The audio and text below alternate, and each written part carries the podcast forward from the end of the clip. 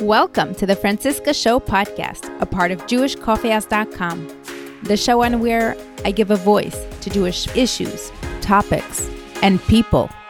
I'm Franciska, your host.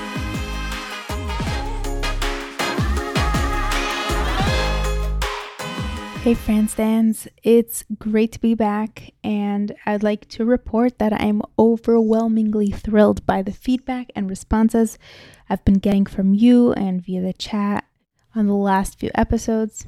I really appreciate your input, appreciate you spreading the word. We have had a record amount of new listeners and downloads over the last few weeks, so thank you so, so much. Make sure you go back and listen to the part one and part two of the LGBT series, as well as the episode with Ellie Beer. Hopefully, you're listening on a podcast listening app, and if you are, make sure to go and subscribe to this podcast so you don't miss a notification. And if you are on Apple Podcasts, please leave us a review. This helps other people find the show. If you are new here, welcome. And let me introduce myself. I'm Franciska, a podcast launch coach. I help other people launch their podcasts. I help them figure out how to monetize their podcast. So if you or anyone you know is thinking of launching a podcast, please do send them my way. And for all my music fans out there, I'm coming out with a remix this coming weekend for the Shir LaHashem Miriam song, just in time for Pesach. I hope you enjoy this episode. If anyone would like to reach out to any of those guests that I've had on the last few weeks, please do reach out to me. I'd love to connect you. Here we go.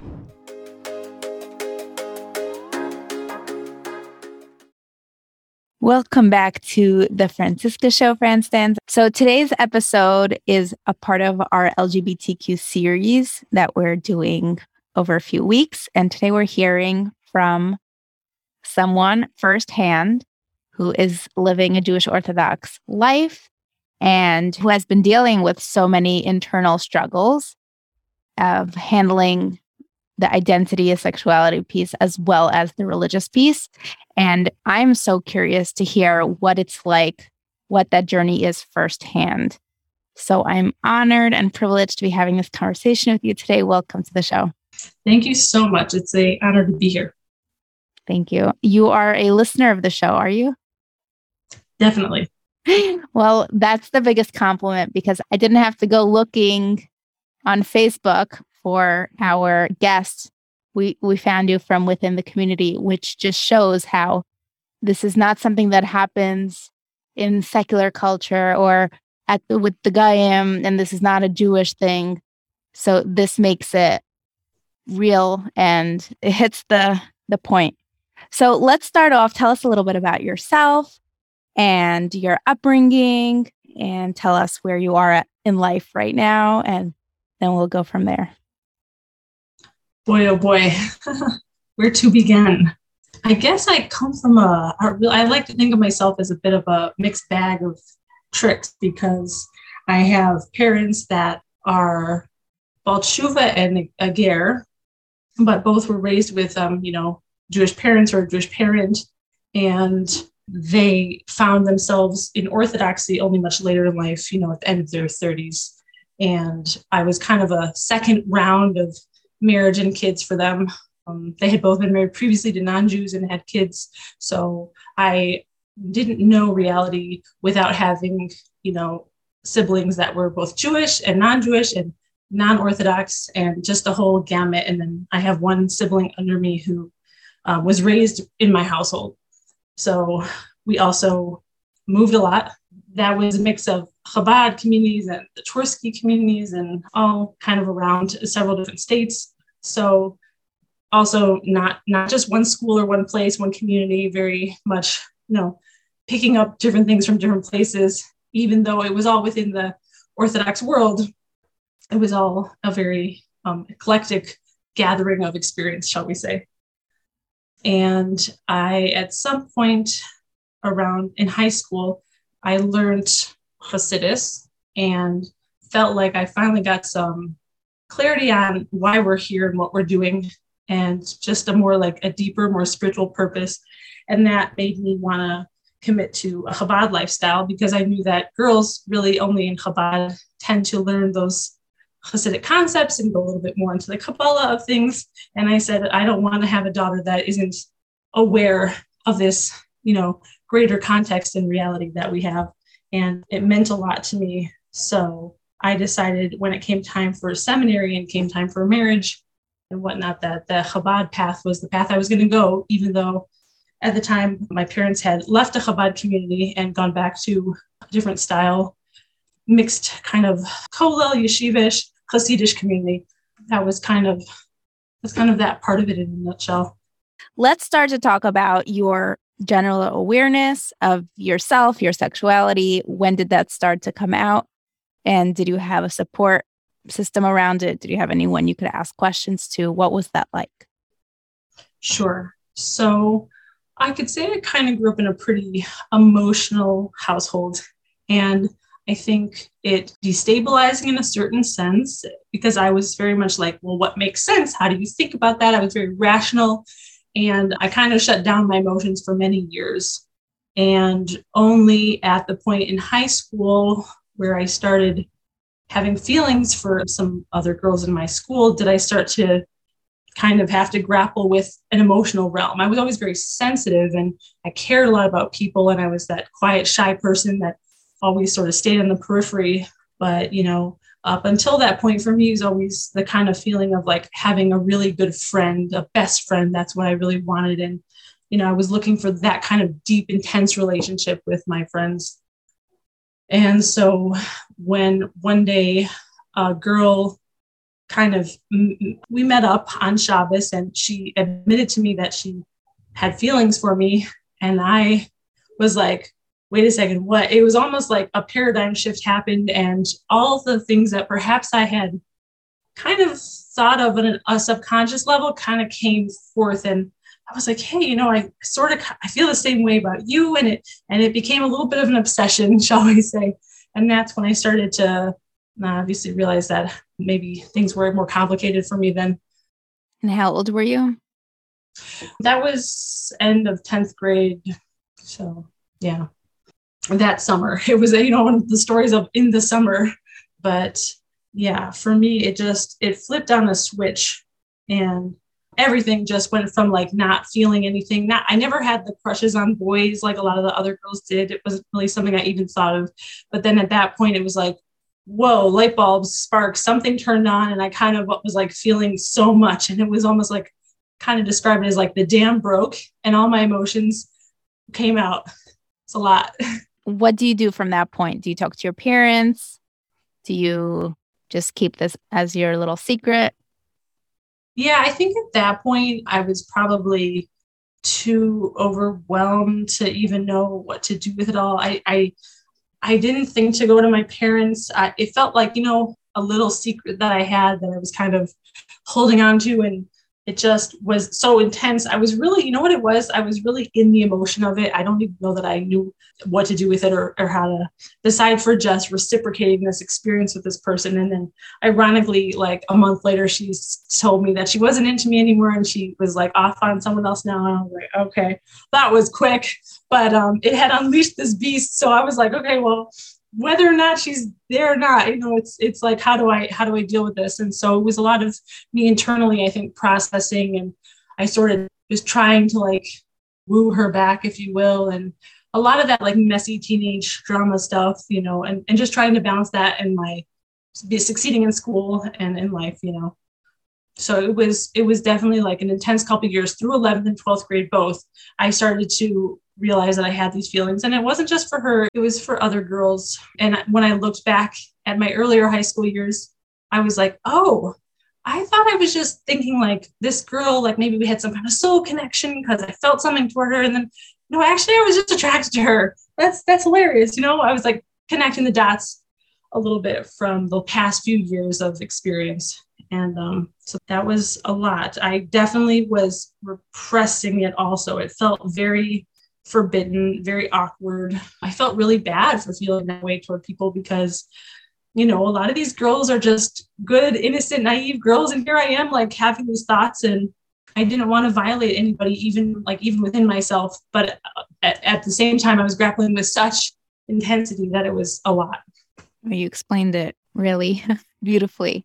So, talk to us about post high school and then dating. I know you're married to a man today and you have a family. How do we go from that high school girl to today? Sure. It's a very good question. It definitely was a lot of little phases in between. For me, I went to seminary thinking it was my first time away from my family, first of all. And I'm going to this dorm full of girls, and I'm thinking, oh Lord, um, I'm just determined not to not to fall for someone again. That's my goal. Like, and uh, it was ironic because you know when you're trying so hard not to have something happen, that's exactly all you can have happen, all you can focus on, sort of thing. So, yeah, it was it was wonderful in the sense of I finally had some independence and I was around other young women that were learning and growing, and I'm in a different place geographically, different con- continent, anyways. And so I sought to find just friends, but right away I met a girl who, of course, I fell for, and I think like we we ended up in a pretty intense relationship, emotionally and physically, and uh, I think it was accompanied by a lot of a lot of confusion and, and guilt and a bit of a codependent situation. I think at that point I had no sense of balance. It was like I was all in and all intense. But it was hard because, of course, you can't be open about any of that. You're kind of going behind the Hanhala's back, not intentionally because you're trying to be like a naughty person or something, right? Just it was the nature of of of that relationship and feeling like we had to hide it. So the Hunhala actually called us in and said, You guys need to spend more time with other people and this and that. And I was like, We I finally made a friend from a different place, and you're telling me I should make more friends from like, come on. Like I was, you know, we were very much uh I guess probably defensive. And um, it only served to make us stick closer together. It was like what I thought I had experienced in high school was something. No, no, no. Seminary and this whole experience was like another level. And i was i was totally like i guess really just madly in love at that point. Can i ask a question? And it might be completely ridiculous but do you have that gaydar? Like you can like how do you know someone might be interested more than a friend especially when everyone's private about this. Definitely. It wasn't a gaydar as much as i i think i i'm intuitive enough to see when people are emotionally i don't know vulnerable sounds bad but like she was in a place where she needed someone to be her protector her savior her person and i wanted to be that person for somebody. So it kind of again in maybe more of a codependent sense than anything else we fell into uh, meeting each other's needs and in strengthening and deepening that relationship i slowly over time brought up the idea of like do you ever have these feelings like that you want you know like a touch or this or that? And when she sort of seemed inclined i kind of felt like okay i wouldn't be doing something violating to her. She also wants this. And you know it started off with just a touch of the hand and then grew from there but it was a slow process to the point where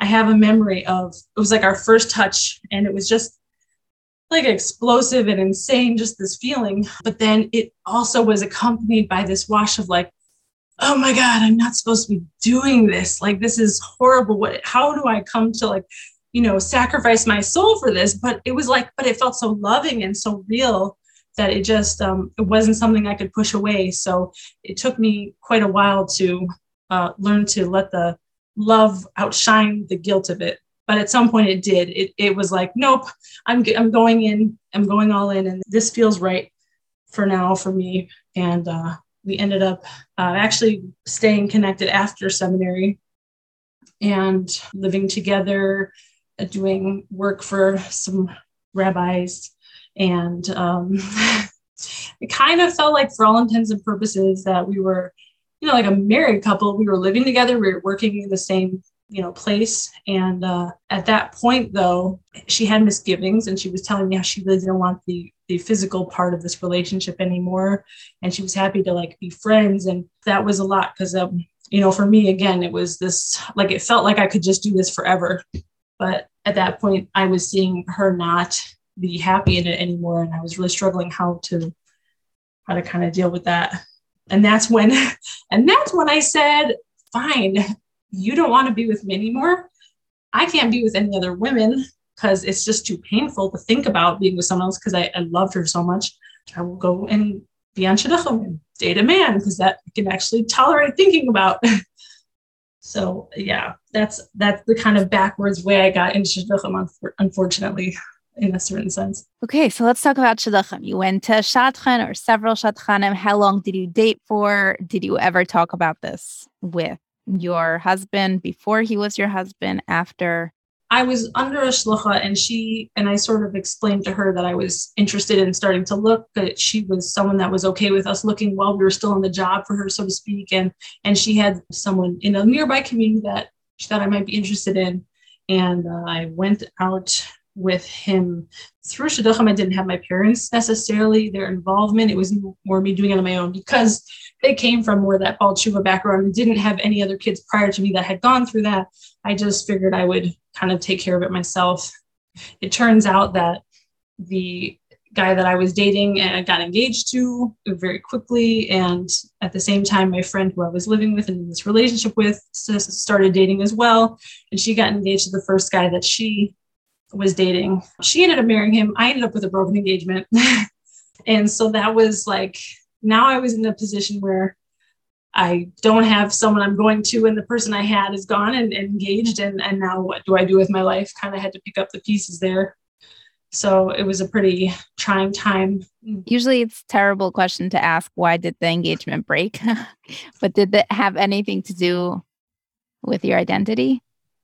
You know, in this case, no. It had more to do with um, him not disclosing some things to me um, okay. about his like smoking habits and some different mental stuff, issues that I just uh, I didn't even pick up one on one. But when my father came for like our l'chaim, uh, he noticed right away that this guy wasn't acting quite normal in public and was like, "Are you sure you want to?" Think? So yeah, it kind of fell apart over time in that sense. And okay, so now you didn't have your friend and you didn't have either persons in your life yeah, it was it was a pretty dark time. I I was helping her get her wedding set up, and then after she got married, I was like, yeah, in a bit of a spiral downward and didn't know quite what to do. So I moved back home, and I kept looking in the in the shidduch world for opportunities. I I wish at the time I had you know maybe gone to see someone talk talk to anyone really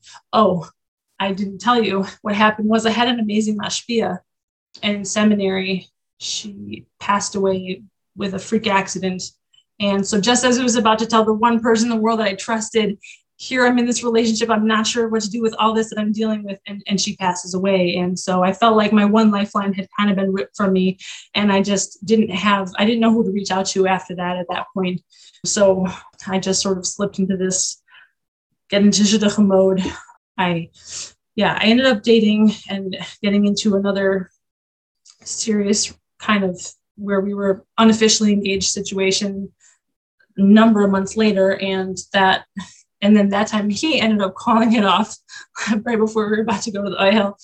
So I was like, Hashem, I'm done. I don't know anymore. Like, if you want something to happen, like it's on you. I've done my hishtadlus. And shortly after that, that was maybe six and six months into my friend being married, and her uh, husband turns out has a good friend, and they're thinking maybe they that maybe we could work and that we should try to go out. And so I followed up with her, and that third third time's a charm. Uh, worked in my case where I met, met, met my husband in New York and we went out uh, six dates, two weeks and decided that that was that was it and so you might ask like why and what how, how did i end up to the, at that point where how did i feel i never once in any of the shidduch process with any of the guys said anything about my my feelings my orientation i think i just i i i was just in such a deep confusion about it all and um, i don't know i got to, i just didn't address it and i felt guilty on some level for that but on another level, I just think what it came down to was my paradigm the only paradigm that was acceptable was to date and get married to a man. And so that was the only option I felt like I had. I really didn't feel like I could do anything else. So So to clarify for anyone listening, I know with men people understand more that it's you know, man attracted to man and that's it. With women, I think there's this bias or preconceived thing that it's a preference. My question is, were you at all attracted to any of your potential spouses slash spouse? I guess if you were like to ask me now, how I would describe myself would be a homo romantic bisexual. And that took me a long time to piece together. But essentially, what that would be saying is I find men attractive. I think there are men that are good looking. I am not repulsed by the, you know, being having a sexual relationship with a man, but that actually was its own process in itself. But romantically speaking, emotional, that connection, the butterflies, the feeling of some kind of magic, it just, um, it's not there with men at all. And I only feel that with women. I'm a much more head oriented person. And I was like, well, if we're compatible, if these things are right, if we have good connection, like I can talk to him, you know, that's the important thing. And the, in general, in the frum world, they all say like, you know, the, the intimacy and the sexual nature of it, that all comes later. You'll explore that after marriage. So I said, well, that's anyway kind of something I don't have to think about right now. I can just focus on if we're compatible in other ways. And with my husband, it happened to be that we, you know, our first date, I talked for we talked for seven, eight hours straight, just like clicked. I felt like I had met like a long lost soul brother kind of a thing. And it, and it just, uh, it felt right on, on that level. And that was really reassuring because with the other guys, I hadn't felt that. And with him, it was like, no, wow, there's something really deep here that, that I can't explain, but it feels so right. So that was like a reassurance to me but on the on the physical attraction piece i was worried. And i and i did express that to a few people that i wasn't sure if i was super attracted and how problematic is that. And really honestly uh, the few people i talked to brushed it away. Oh no you guys are such a cute couple. You look alike. It's going to be great. You'll figure that out later you know? And so i said okay i guess you know that's something I'll, I'll just just gonna I'm just not gonna think about that part right? Uh, so yeah that was and I hadn't decided if after we're married I would say something to him or not it turns out I, I did share with him within that first six months that you know my good friend and stuff and i were kind of we were we had a relationship and it was more complicated. And so when he saw my behaviors after marriage it was somewhat closed off. I was a bit i was still hiding from myself and from him. I was just shut down. I was still emotionally like bruised and i was pretty sad over this loss of this other friend and didn't really know. It was a lot to take on while getting married it was it's really crazy to think about looking back. What's your relationship with him now like? And does he feel betrayed by the process? So I think he was surprised when I first told him in that first year marriage. He definitely wasn't like expecting that or anything, but I think it explained some stuff to him about my behavior that started to help him understand why where I was coming from better. And uh, he was surprisingly kind and understanding about it he's very much an internal processor. So I don't know that I saw externally how he really felt inside. I know that it probably hurt him more than he was showing. But over the years, it became more apparent to him the way that I felt. I was able to kind of peel away layers of myself. It was a journey that was more complicated because I also had two kids pretty quickly, and my second, my son, has special needs. And so when he was born and he had to have heart surgery and he was visually impaired and all these really big things, it sort of made me question, you know, why Hashem, why universe, how is this happening? How, how do I deal with all these things? And it, it sent me really into a, you know, dark night of the soul kind of catalyzing time frame. And so it was like a lot of me kind of grappling with my spirituality, my religiosity, my belief on like accepting myself for who I am and how I feel, all of it really wrapped up into one. And that took a lot of years to parse out. Well, that was when I was in my mid 20s. Now I'm just past 30. So a good, good number of years to find more myself. But, but to answer your question about my husband, he has been um, just incredible through the whole journey just incredible. And I think that is one of the ways that we made it successful because he wasn't here in a judging capacity. He really always only built me up and invested and was verbally affirming. And I think he healed and like loved me in a way that nobody had. And so even just building that connection with him allowed me to fall into relationship with him in a way that was much more deep and meaningful than even something on a sexual level a physical level it was it was it transcended that it was so much deeper so the work between ourselves and our communication and all that really was something that helped has helped kept us together this whole time it's been about a decade now now that we're having this conversation you reached out interested in sharing it just before we started the conversation you said you possibly want to go public with this. Can you talk to me about that component? You know, stigma. What what do you your children? What are your considerations? What's your thought process? Well, in this whole self discovery journey, I think one of the things that I found to be key was a level of self acceptance and honesty and transparency. And though I won't shout it on the rooftops necessarily, I'm not advertising who I am and how I feel, but I feel that it's extremely important to get, getting to that place within myself of being okay with that aspect of me. I think there are just are so many aspects of oneself, and and the more that we can integrate the pieces that are harder to integrate, the pieces that that a society would deem, you know, uh, inappropriate or unacceptable in some sense that though that that's th- those are like the real juicy pieces to work on and to bring forward and say yes I, I'm, I'm i'm in love with this piece of me as well and so as much as you said there are stigmas and stuff. I, I really believe that like if i can't be this for myself then what am i what inheritance am i leaving for my kids if they can't be themselves when push comes to shove even though it's not convenient for the world or um, it's something looked upon as all sorts of ways?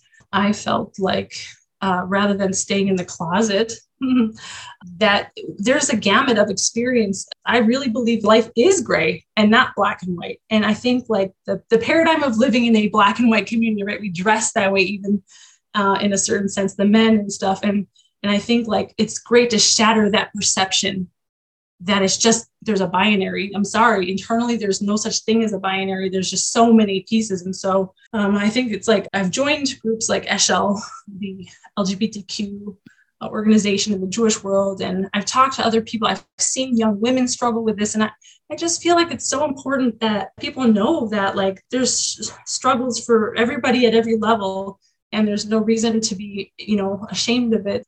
There's so many resources and i learned those and i tapped into those as i got older. But i think like there's no reason to wait till you're married and you've committed and you've and you've got that all set up to to find find yourself it sounds like or from what you've told me you are planning to stay in your in your married relationship and that's the plan? I say i don't know. I don't believe in plans. I think it's i think living life day to day is is healthiest uh, because if I were to go out in the future, it's just it's just too much to take in. So I say like every day, if I'm feeling like this relationship between my husband and I are honoring that our communication is healthy, that we're still bringing something to the table for our family dynamic, because I've committed to it, because I'm in it, and I came to this while in this commitment. It's something that I I deeply honor and appreciate. And I don't think that the romantic or attraction piece is is the end all or be all. It's it's not as something that um, is again just an aspect. And so when I have so many other parts of it working well, that there's no reason for me to uproot the whole apple cart. And um, you know, we're going to be expecting our third kid soon, God willing. So I, yeah, thank you so yeah no there's a commitment there i think i think a commitment is is a huge piece of it and also when you have something as true and loving and and, and connecting as as what we have developed there's no reason to let that go. I have a few more questions but i am scared to ask them because i don't want to be putting ideas in your head if you seem content and happy with your choices. But i'm wondering do you ever regret the choice you made by choosing a lifestyle that is fulfilling, provides a family, you know, in the traditional sense, and that you have this part of yourself that you do fit in within the Jewish community and you are religiously conforming to what's expected of you? And on the other hand, are you ever concerned or do you fear that your husband might look for something elsewhere because he got cheated out of that? Sure. No, no questions is too much. It's good. I've if if you've thought of it, I've definitely thought of it for my own situation. And the basic gist is I've had for my own self immense regret about that time period in my life that I chose to go into shidduchim and I I've wished more than anything if there was like one wish to go back in time where would I go? It would be to that time period where I would have decided to stay in college uh, go to college I should say and, and and take a little more time to get to know myself before plunging into this you know huge commitment and experience of marriage and all that it is and motherhood. And it was it was a it was a journey a healing journey for sure to realize that at this point you know I don't like to think of myself as boxed in ever in a certain sense. So I think people oftentimes will say, oh, well, that's not really an option because XYZ. So I say to myself, listen, you can you can get divorced. You can start a new life with a woman. You could you could live that life. You could do that. You can stay married. You can commit. You can keep going on that track. You have two options. What what are you going to do? And so i genuinely ask myself that from the deepest recesses of everything that i am. And ultimately, I realized that it was me having to heal that whole decade, that takufa of time, period of time, coming to terms with the choice that I made, honoring the choice that I made. And so once I was able to kind of honor that choice, I was able to let go of this other option and say, no, look, this is where I was meant to be. I have beautiful children. I have a beautiful family. Like ultimately, that was the way it was supposed to play out. And, and it brought me on such a, a tremendous journey of healing and finding God at a whole new level. So that was only in the last about year or so. That was like not so, we're not talking so long ago. So I just, I've always said it's about honoring the process, taking the time to be real with yourself. And, and, and, and I was real with him through that whole time. So he knew that I was contemplating getting divorced. He knew that I was struggling immensely. He was, but the beautiful thing was he was there like supporting me through it, you know, at the same time. And and I just realized like there is so much to be grateful for in the life that I have, and so much that I could destroy and changing it. And it just it didn't um, add up to to doing something different. So and in terms of his what he deserves. Yes, exactly. Okay. So he's someone that's I guess, kind of self sacrificing and someone that won't necessarily make a change unless someone else does it. So I guess I don't know what it would take for him to to leave. And that sounds like badness in a sense, but it, it came down to we have a connection and an intimacy that I can't deny, that I find is real, that I am able to, again, because it's this bisexual nature, I I, I can be with him in a in a physical way that's very satisfying for both of us. Let's put it that way. And so I think like if if it were to be that I just really dreaded the experience of intimacy with him, and he really felt that I was closed off and that we weren't meeting each other in that on that level, I would say it wouldn't be fair to him and it wouldn't be honoring uh, to not meet him there. But because we have that as well, and it's a really real thing. I think that that's always been enough for him and he knows that i'm committed. And we we do know that like on a soul level we've been together in other lives and things. And so it's it's just so much deeper and i don't think he feels cheated. I think actually like we've gotten to the point now where we'll joke. We'll be like oh what did you think about her? And we'll have the same like you know you know we're attracted to the same kind of people and stuff like that. So we have like our almost like our man jokes together and stuff which I love because now it, it's at a place where we can kid about it. He's in full recognition of it, and uh, it doesn't seem to bother him. And he's he's so compassionate. You know, he's talked to me about all the different options of what would be there to make me happy, make us work, and everything. And so he's it's just been a very loving process. I always am asking him if I'm missing anything, if he's feeling something like it, that he's not telling me, right? Because I have to sometimes pull it out of him. But he, you know, from all that I've ever gathered, he, he's he's very happy to make this keep working. Normally, parents don't talk about their sexuality with their kids or their sexual relationship with their children. Have you thought about how you're going to navigate that with your children? Do they know? Are you planning to tell them ever? They're still little yet, so obviously age appropriateness comes into the whole picture. But you know, my dad was always very open and accepting of me and how I was, and my mom was more traditional and, and wouldn't talk about those kind of things. So I kind of feel like I grew up with like a little bit of a mix, like some radical honesty on one hand, and then just keeping it polite and appropriate on the other. And uh, for me, yeah, if it comes up, I'm not planning on hiding it from my kids. Again, like I say, I'm cultivating myself to be as real as possible. And so, again, with the appropriate time and place, I would definitely share that with my kids and hope that they would rise to the challenge, perhaps even better than I did when I was younger, to whatever it is that they face. And you mentioned how you have this incredible relationship with your husband, and there's this compassion and companionship have you done all this work on your own, or did you have outside support to guide you through this? It was a mix of both a lot of like research and you know thank god we have the internet nowadays to kind of explore without it without us having to travel or you know in a non-threatening way i can look up whatever i need to to try to understand myself better so it was some of that exploration and then for sure i had different therapists and life coaches and people, friends uh, to, to bounce things off of through the whole process. And there was always people that I had in my family and as friends that were accepting of who I was. And that really, that really helped. Have you had these conversations with your parents or they're sort of left out of this part of your life? Have we talked about that? My father probably knows more. Oh, he he knew before I said anything. I think that I had this kind of intensity with women and whatnot. And he was always he was accepting of it on a personal level. I think, you know, Jewish wise to, t- to give your daughter the go ahead to marry another woman, like that's a little bit tougher. So he was not going to just say that to me. But uh, total acceptance on his part. It was my mom that had a lot harder time with it. I didn't share any of it with her for the longest time. And when I finally did it, we got kind of nasty in a certain sense, but uh, because, you know, for her, it's coming, but it was coming from a loving place. And ultimately, I know she would never reject me. Uh, she'd never throw me out of the house. She'd never stop talking to me, no matter what I decided to do.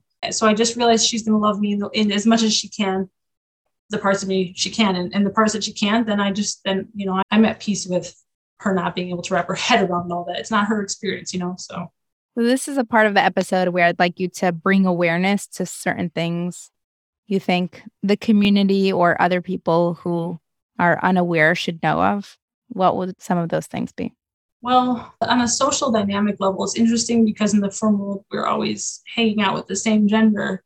And all the parties and the chasanas and the get togethers, it's all me hanging around other women. And coming from my perspective, it's really hard to not feel somewhat triggered in in those kind of social you know engagements and and if there's you know women around you that you're kind of attracted to and you're married and you know that's you know people have these attraction issues no matter what you know edge of the spectrum you're on or whatnot but for for me because it's like in our face all the time that that it just makes it that much more hard and then it's not accepted so it's much uh, so it becomes like a whole thing uh, so you can hear it in my, you know, I can't even describe it. It's just a little bit exasperating. So I've had to work for years to get to a point where I feel comfortable. I think like I've always sort of tried to feel people out in conversation how they felt about this issue and a, an attraction to the same gender. And I often get met with a lot of uh, people personally being okay with it, but you know, because Judaism says it's not allowed, so therefore, you know, that you know that kind of thing it's really what I learned it comes down to is my own self acceptance and to not let the reflection of everybody else that I'm hearing from about it bother me too much. But I think it's like they're so totally unaware they're talking to someone that struggles with it that sometimes you know it it, it can hurt. It, it hits it hits a certain place and i've had i've had some interesting experiences in that sense. And so I, it'd be nice for people to not just assume who you are and how you feel but maybe to you know delve a little deeper into it. I think there's a lot of young women out there that may, may be feeling the same way. I know in, in high school, we had a teeny high school of like 60 girls, and there was, I don't know, five or six of us that um, were in this like subculture of all like being into each other and stuff. And I'm like, if this is happening in this teeny little school, I can only, and this was also, again, whatever, 15 years ago when it wasn't as popular or open about, you know, who, who we are and our gender and sexual attractions and stuff. Now it's even more accepted. I can only imagine that that's become more of a thing in, so in the frum world, like, don't think that there are not people struggling with this. I have friends that are married and resentful as heck that they're in that spot and they wish they I, I i think somewhere deep down subconsciously they probably wish they weren't in that situation but they've made their commitment to judaism and like this is what they're doing even if it's even if it makes them the unhappiest. And i have people that are you know friends are divorced and have to struggle with how they're going to take the next step in their life about it. And so just all, all sorts there's really all sorts of people and all sorts of struggles. But i think like the less judgment and social pressure they're feeling from the outside, the easier it is going to be for them to try to find themselves and where they need to be in life. Any practical, like, don't say this or do say this before we end? I, I guess I would say it's about not taking for granted your perspective. Like, there's so many other people with other perspectives and other ways of feeling. Just taking the moment to step into someone else's shoes like when, especially when you're a shadchanit or shadchan and you're setting people up to, I don't know that there's enough stress about on the emotional health piece and, and are you really ready and, and the frame of mind a person is in when they're going into that next chapter and starting that commitment. Like if, if someone were like me and feeling like they had attraction to women and weren't really sure what to do, but were kind of just going along, I would say like, no, halt, take the time to understand yourself because ultimately, even if your parents are saying, you know, we want you to get married, we're look, there, there's pressures externally and whatever, they don't want to see you end up divorced in five years or two years or 15, 20 years. Like that's not so even if in the short term you might be disappointing them, ultimately taking that time for yourself to honor who you truly are and then make a decision from that space is going to be um, the most loving thing you can do for anybody around you. And and choosing people wisely who you who you involve yourself in and who you share it with. Like again it's good to be recognizing and accepting of yourself and then ultimately finding the right people to build a support system around are both are all important aspects of it. It's kind of the the takeaway for someone maybe perhaps going through something similar. Thank you so much for coming onto the show. Thank you. Sure. It's uh like I said, my pleasure, and I appreciate giving a platform to the to the voice. And the frum community is on one end of the spectrum when it comes to this issue. It's like it's more shut down, it's more closed, it's more hidden, it's more taboo. And I and I that's not to say that the non-Jewish world. I really look at it as like two ends of a spectrum. One is too open, one's maybe a little too closed. And so if we can find a place somewhere in the middle for people to be able to live without this feeling of they can't be and exist without it being so painful like you know that's for me that emotional and mental health is, is the most important thing to stress for anybody being in this experience. So you're allowing us to kind of show people that we, we're living it. There's people living it every day and, and and we keep going. Wow. Thank you. Thanks so much for sticking around until the end. I hope you enjoyed this episode. If you'd like me to connect you to this guest, please do reach out. She is open and willing to have conversations with anyone who is looking for guidance or support or just wants to share their story. I am happy to continue doing episodes on this topic and these topics. So if you'd like to come and share your story, please do reach out to me.